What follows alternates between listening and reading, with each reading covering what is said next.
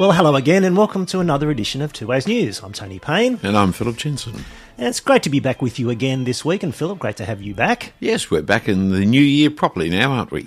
We are, and one of the things that's been impossible to avoid over the last couple of weeks as the year has started has been the news of the death of Cardinal George Pell. It was sudden and unexpected, wasn't it? It was, especially so soon after the death of the previous Pope. And it's also been impossible to avoid just a flood of articles and commentary about him, about his death, about his legacy, his tainted legacy, as it's often referred to. Yes, well, he's been one of the most prominent Australians, not only in Australia, but in the world. I mean, uh, they say, I don't understand these things, but they say he's the, was the third most senior cardinal or Catholic in the world. Well, not many Australians have risen up to that kind of world stage importance, and uh, certainly he was the epitome of Catholicism in Australia for a, a generation. And amidst all those articles, and so it's understandable that there's been a lot of comment, and especially because he's been a controversial figure, because there's been some Yes. massive public issues about him. A polarising figure, they say, and in a sense you see that in that the articles are either all for him or all against him. It's uh, there's not many articles that have I've felt carried a balanced opinion. And certainly not many articles that you would say were written from the perspective of a Protestant Christian or an evangelical Christian. No, I, I saw one from Barney Zwartz, who acknowledged he was a Protestant, but I think that's the only one that I've seen from a, a Protestant viewpoint. It'd be interesting to talk about it, and that's what I want to ask you about today, because not only would it be good to think about how do we respond as evangelical Protestants um, to the death of such a significant figure and to his legacy and all the issues that surround that. But also, how do we talk to our friends when our friends say, What do you, you're a Christian, what do you think of Cardinal Pell? Yes, they don't differentiate between Christians these days. So it's not like, well, you're a Protestant, so you wouldn't have an opinion. If you're a churchgoer, well, you're a Christian. Uh, he was a Christian, therefore you'd have an opinion about him because you're a Christian. Indeed. So let's say someone is asking you about what do you think about George Pell? What sort of attitude would you're a Christian? What sort of attitude would you have to George Pell? Where would you start? Well, yes, I, it's it's hard to have a one-liner that is going to satisfy the hearer. You you can avoid the issue by saying, "Oh, well, he was a Catholic, I'm a Protestant," but that means that I haven't taken up the opportunity of talking about the gospel. Um, but when I want to talk about someone like George Pell, you actually do need to sit down and think through several issues, which I thought it'd be good for us to do today. Because it is complicated. It's not the sort of thing we tend to function these days, unfortunately, by just having a meme or a one liner, or you have your attitude to the person. It's very simple and you stake your claim and that's where you stand. But people are rarely that straightforward and simple. I mean, if someone was going to judge my life afterwards, there's all kinds of things you could say you, that you'd like to be judged by. But of course, at that point, you're not around to defend yourself or say anything, are you? That's right. You should you should not speak ill of the dead. That's an old maxim, but it's a good one um, because you know when people have died, you feel like it's time to make the judgment because there's nothing more they can do. There's no the life has now started, been and finished. But we're not God, and what we know about a person is tiny. I mean, Paul writes, doesn't he, in 1 Corinthians uh, 4, that he doesn't even judge himself, that it's on the last day that God is going to bring out the motivations of the heart. And so you, you take a life like George Pell's, what do you know about it? How much do you know? I I read a couple of articles from people who were very positive towards him, which showed me all kinds of things in his life that I really didn't know at all. I had never come across. I mean, he, he was a defender of the underground church in China. I didn't know. He actually went to China. He made a big part of uh, writing the curriculum of. Uh, of, of Catholic schools and uh, their teaching programs and producing books. Uh, he was the founder of two universities in Australia, the Catholic University and Notre Dame University. I mean, there's not many Australians that have founded one university, let alone two universities. Um, you know, he was the organizer of the World uh, Catholic Youth Day back in 2008. Well, there somewhere between 300 and 500,000 people went to it. I mean, the man did all kinds of things, but yet the articles in the paper only refer to a couple of things that matter to them. And, you know, I wouldn't want to be judged just on a couple of things in my lifetime. Uh, and we've got to be careful, I think, about judging a man on things that we think are important because they're important to us. So there are important things that he would have achieved in his life, like any significant man, and it sounds like he was a very able and intelligent and active and significant person. He was a great writer, and I look back in life. There are things, there are conversations I've had that have made a profound impact upon individuals. Well, how many thousands of conversations do you think a man like George Pell would have had that have influenced for good or possibly for ill all kinds of people? But it's, it's I'm glad God is our judge rather than our public opinions. Most of the public opinion has gathered around two big issues. And when someone asks us what we think of George Pell, in a sense, it's code for what we think of these two issues. And it's hard to avoid them. One is the general response of the Roman Catholic Church to institutional child sexual abuse, and of course his own conviction, subsequently overturned for child for sexual abuse. Those two big issues, it's hard to avoid talking about them. How can we talk about those with respect to someone who has died? First and foremost, with child sexual abuse, we really just need to be absolutely clear, upfront, and straightforward that it is an evil. Thoroughly, utterly contemptible evil. There is no possibility of justification for you know, man boy love or or look at the Greeks weren't they wonderful or whatever it may be treating children sexually is an evil that deserves uh, to be punished. But, but our society, you see, has moved away from punishing evil to looking at consequences, see if the consequences are deleterious to people, and then complain about it. It was always an evil, it always should have been punished. There is no justification for it. However, when you do look at the consequences, it's different to what we expected. I think back in the 20th century, people thought that uh, child sexual offences would be forgotten by the children. And what we have seen, and now the overwhelming evidence is. It's very apparent, isn't it? That it affects people for the rest of their lives. It has terrible consequences. Now, it should have been punished anyway even without these consequences. When you see the consequences, you've got a feel for the, the, the, the victims, or now as we call them, survivors, because they have gone through terrible things, not just at that point when the offence happened, but consequently coming to terms with having had that offence. And our support and care for them has to be the first and foremost thing that we say when the subject comes up because of George Pell. You can't in any way airbrush out the widespread. Uh, I, I don't know about you, Tony, but I found just the appalling magnitude that the Royal Commission brought out of the widespread abuse of children in institutions. Horrific we, we just can't airbrush that out of history. It's like, you know, Germans trying to airbrush out the Holocaust or something. It, you just can't do that. It just was enormous, was the problem.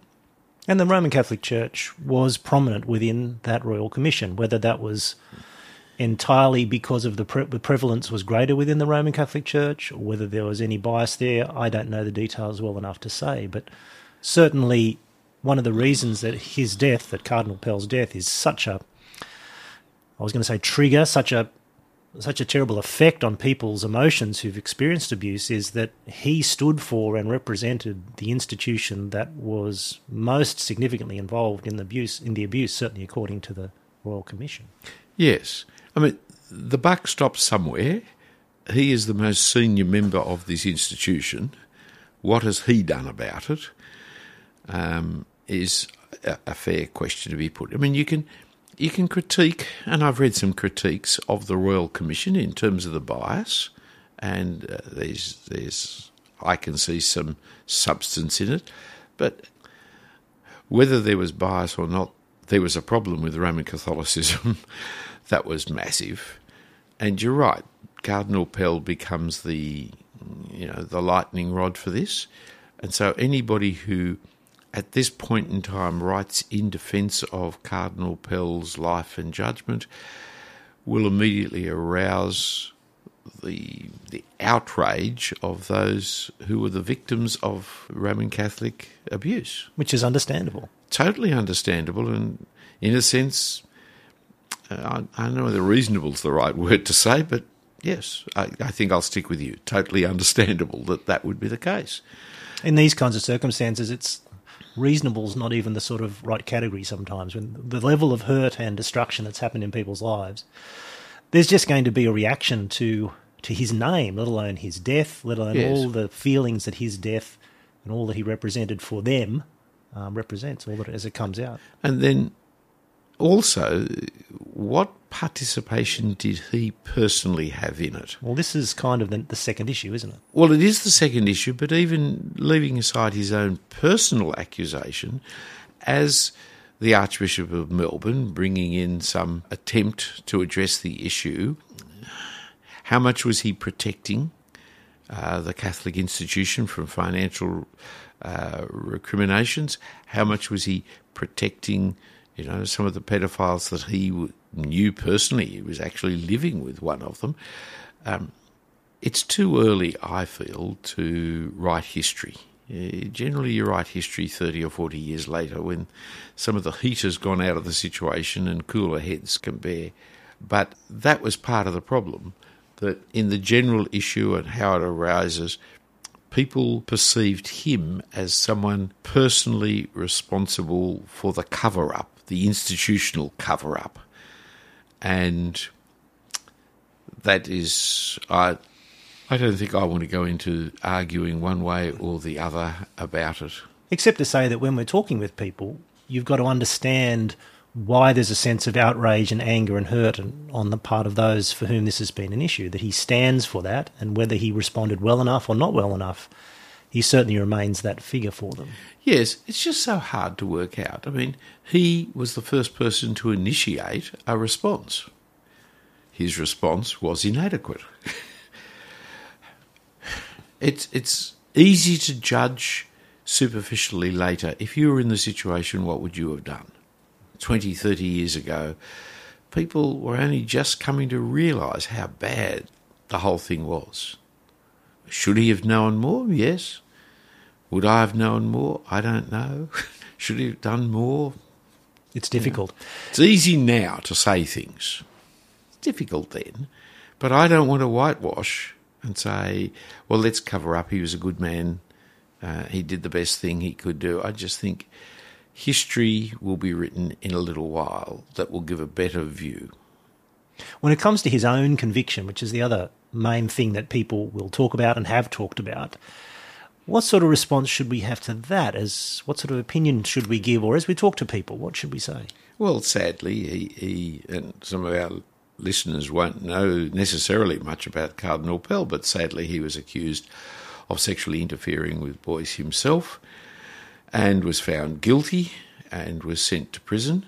Uh, on appeal, he uh, again was continued in prison. He spent, uh, I think it's 104 days, I think I've been reading, in prison. No, it was longer than that. It was more than a year. Sorry, yes, yes, 404 404 days, five days or something yeah. of that nature. Uh, and uh, in solitary confinement, basically most of it as well, for his own protection as much as other things. I mean, it was a terrible thing.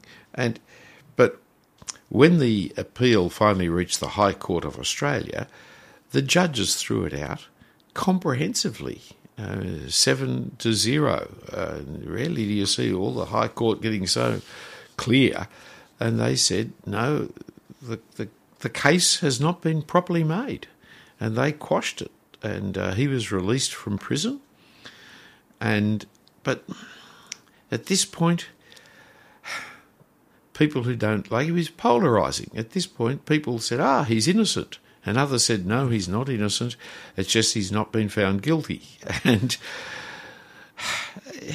See, Benjamin Franklin, amongst others, said, you know, it's better for a hundred guilty persons should escape than one innocent person should suffer. Uh, there's a sense in which locking up a man who cannot be found guilty but has been vindicated legally by the highest court in the land so comprehensively, you've got to have the presumption of innocence at this point. And it was a bad thing that we locked him up for, because we did as a community, we locked him up for over a year for something that we couldn't prove that he'd ever done. Well, that is a terrible, appalling uh, injustice to have taken place. You know, it's like it's like locking up uh, Mrs. Chamberlain for years for the death of her baby, which we then subsequently found out what she said all along was true that a dingo had taken the baby, she had not killed it. And these are two of the worst cases of of mistrial, misjustice in our recent history. But it shows the the frailty of the justice system. I mean, in one sense, it shows ultimately the justice system does the right thing, but it, but it also shows the frailty of our justice system. We have to take the survivors and the and the victims' word seriously. But when it's one person's word against another, we cannot take judgment. We, we can't pass judgment in that because it's one word against another. And we've got to have a presumption of innocence. Otherwise, the whole legal system really does collapse. And there's a certain justice about that that the Bible reflects as well, doesn't it? And it's in the laws regarding witnesses and regarding testimony and regarding on what basis a judgment can be made. Yes, that's right. Unfortunately, though, one of the big problems that we have is that the trial is not done in court by experts looking at evidence logically and properly. The trial was done by the media. The fact that this particular accusation came in the context or in the flow of the Royal Commission, and the fact that people were already antagonistic towards Cardinal Pell and the media, um, elements of the media anyway, were particularly unhappy with him and had been for a long time for other reasons as well, I may say. It meant it was very difficult to get a fair trial. Um, it, it's like the recent uh, alleged rape case in Canberra, where this time not religion but politics got involved in it to such an extent that the well the court themselves had to postpone the case because they didn't think they could get a fair trial for this. Now, the presumption of innocence doesn't exist in the minds of journalists, and the levels of evidence that journalists require are quite clearly different to the kinds of evidences that the courts and the bias, the anti religious bias. The, the Azaria Chamberlain case was very interesting. Seventh day Adventists are not very widely accepted within the Australian community. And this child seemed to have a strange name, Azaria. It's actually a biblical name, but it seems strange. And so the, the, the journalistic community, who are ignorant of the Bible and ignorant of Christianity and ignorant of something like Seventh day Adventists, they, they really made a fair trial impossible. And I'm afraid that happened too with George Pell. It just made it impossible. And so I think rather than George Pell having a lot to answer, the media has a lot to answer. For the way that they conducted themselves and for the way they influenced the um, the events of the trial. It's interesting. One of Cardinal Pell's crimes was that he was a conservative, uh, or arch conservative, as yes. as it's often said. It's funny there don't seem to be any arch progressives anywhere. only only arch conservatives.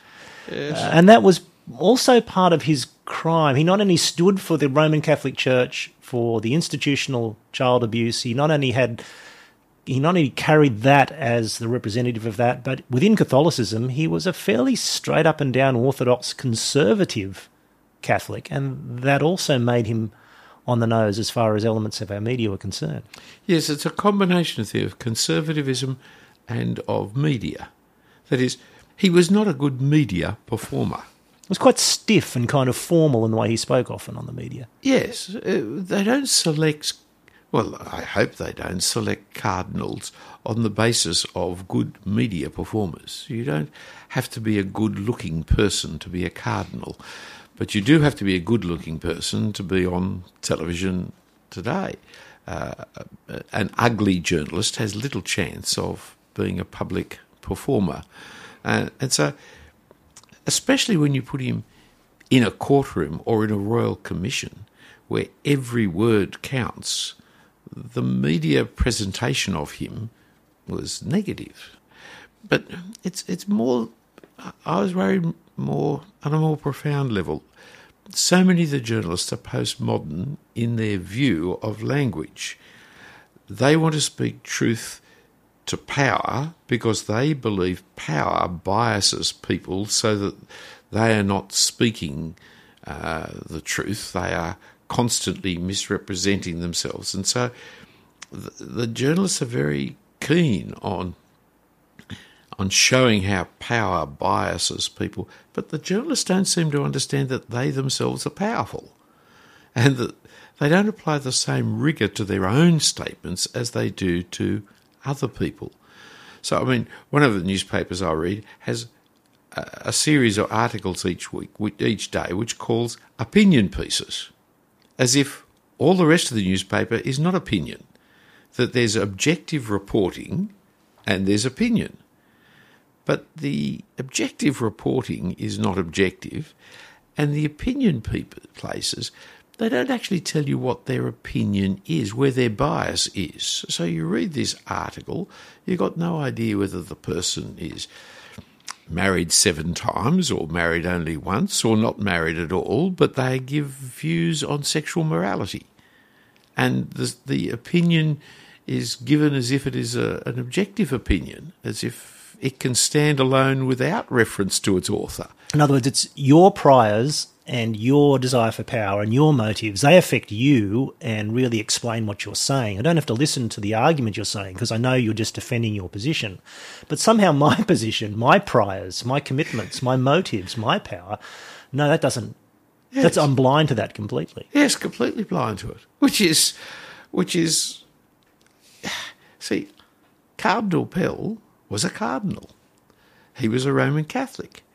His position was perfectly clear, rather than the journalists whose opinion is never clear. He wore, he wore, fancy, colourful clothes to demonstrate to everyone exactly what his position was at all yes, times. Right. He, you could never, you never any doubt as to who he was and what he stood for. No, you, you look up a Wikipedia article, it will tell you what he stands for.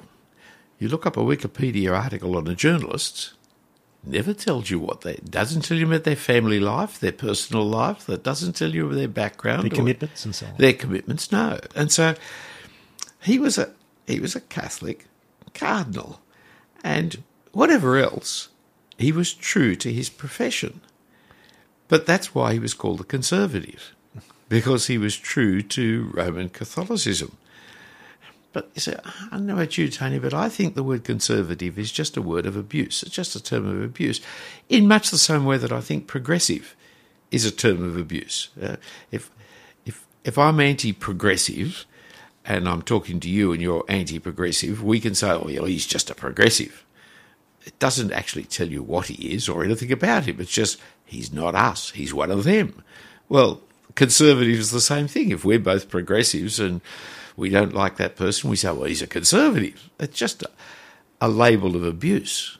And uh, you say, the question is, what is the person conserving? Or what is the person, where is the person progressing to? That's what's important. Whether they're progressing or conserving, that's an irrelevance. If you're conserving good things, you're good. If you're progressing to good things, it's good. But we think these labels are something meaningful when I just think they're just rude, frankly. And putting the, the little moniker arch in front of it is just a way of Yes. of adding to the to the uh, rudeness of it. It you're, a, you're a really, really. bad conservative. You're ultra conservative. You're kind of beyond the pale.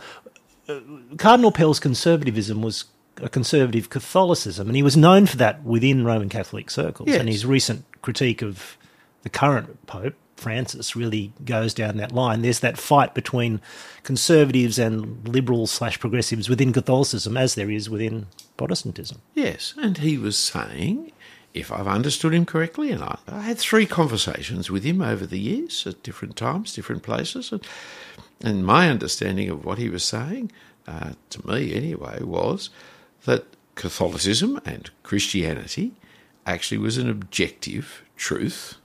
Things happened. Jesus did live, he did die, he did rise again, and we determine what the truth of Christianity is by the teachings of Jesus, not by what is acceptable to the world today. We don't reshape the teachings of Jesus to fit in with the world. If Jesus was God, then what he thinks about us is more important than what we think about Jesus. And the idea that we can somehow accommodate Jesus to fit in with the 21st century is a distortion of Christianity and a distortion of Catholic teaching. And so he, he was trying to conserve the authentic message of the Lord Jesus Christ. That's what he was trying to conserve. Well, I think that's a perfectly reasonable thing to do. I think it's a right thing to do. So you were saying to me before that you, you found yourself having a chat with Cardinal Pell at the back of uh, St Andrew's Cathedral one day. So did you end up as great friends and decided you just basically agreed about things? Uh, those two things are not the same. Uh, I can be a friend with someone I disagree with. You'll be glad to know that, Tony. So We where can- did you go? So we where, can still have friendship, Tony, even when we disagree. um, uh, yes, we agreed about certain things and we disagreed about certain things. You see, I'm a Protestant and he is a Roman Catholic. And those two have profound disagreement. But both of us agreed that there is an authentic Christianity that we are seeking to uphold. And I had enormous respect for him. Uh, he was an intelligent man. In his conversations with me, he was friendly, uh, warm, in as much as, you know, men talking together about serious things express warmth. And he was certainly well educated, and it was an interesting conversations we had together on the times we spoke. But he is what he stood for, or he was what he stood for.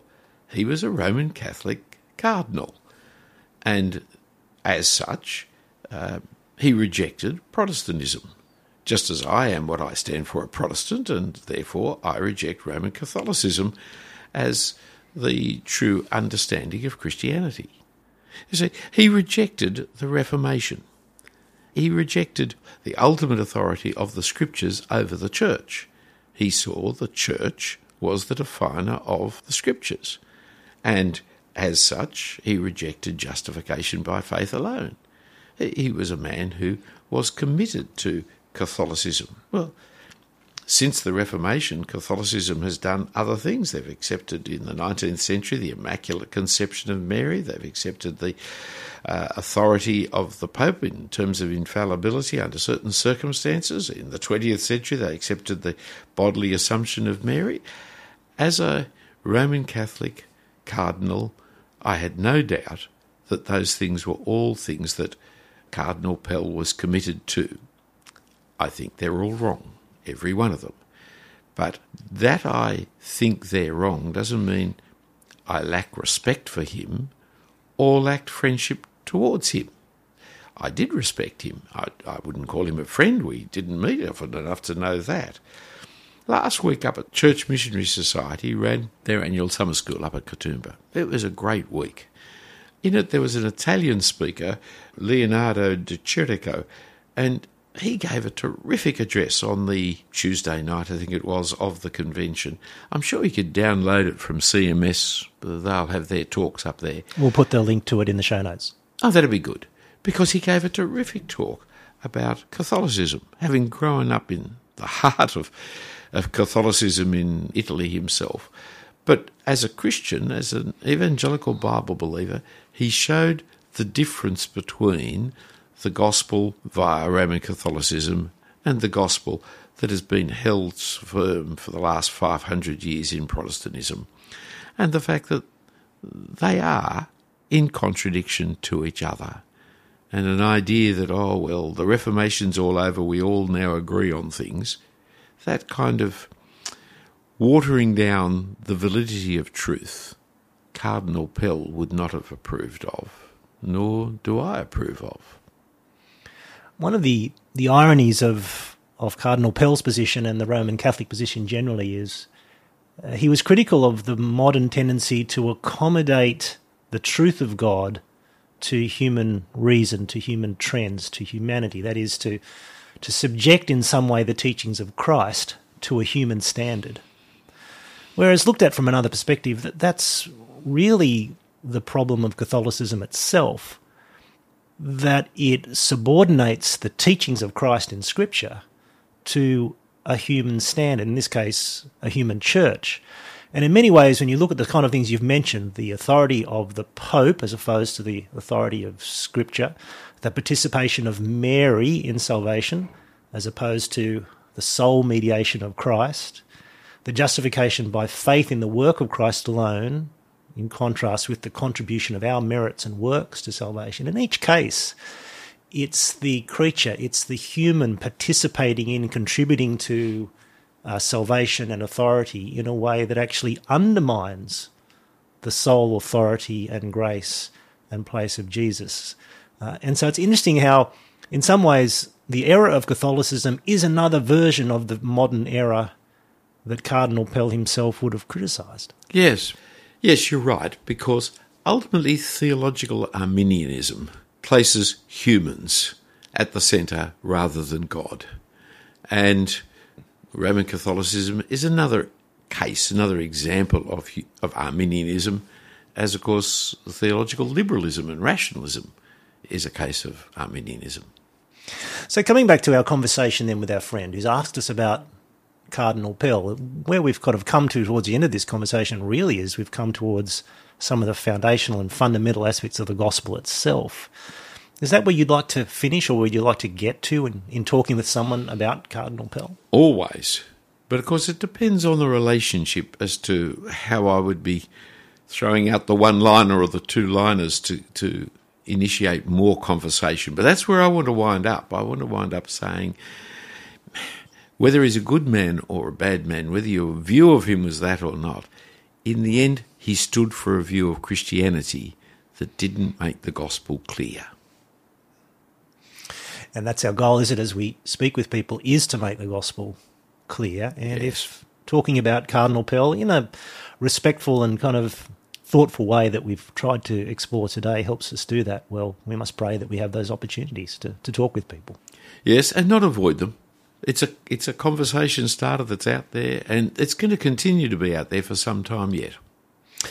Well, that might be a good place to round off our conversation. It, has been great to talk again, Philip. Thanks for, for all those thoughts about Cardinal Pell. And I hope you've enjoyed, dear listener, this conversation and it's given you a model and some thoughts, not only to think through your own response to these recent, very significant events in, in our culture, but the way you might react and respond to friends and family and others that you speak to about these kinds of issues.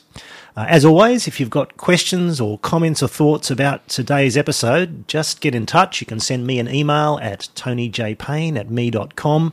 Uh, and please also share the word around. You can flick the link to uh, this episode, this podcast to your friends and those at church and so on to also uh, keep the conversation going.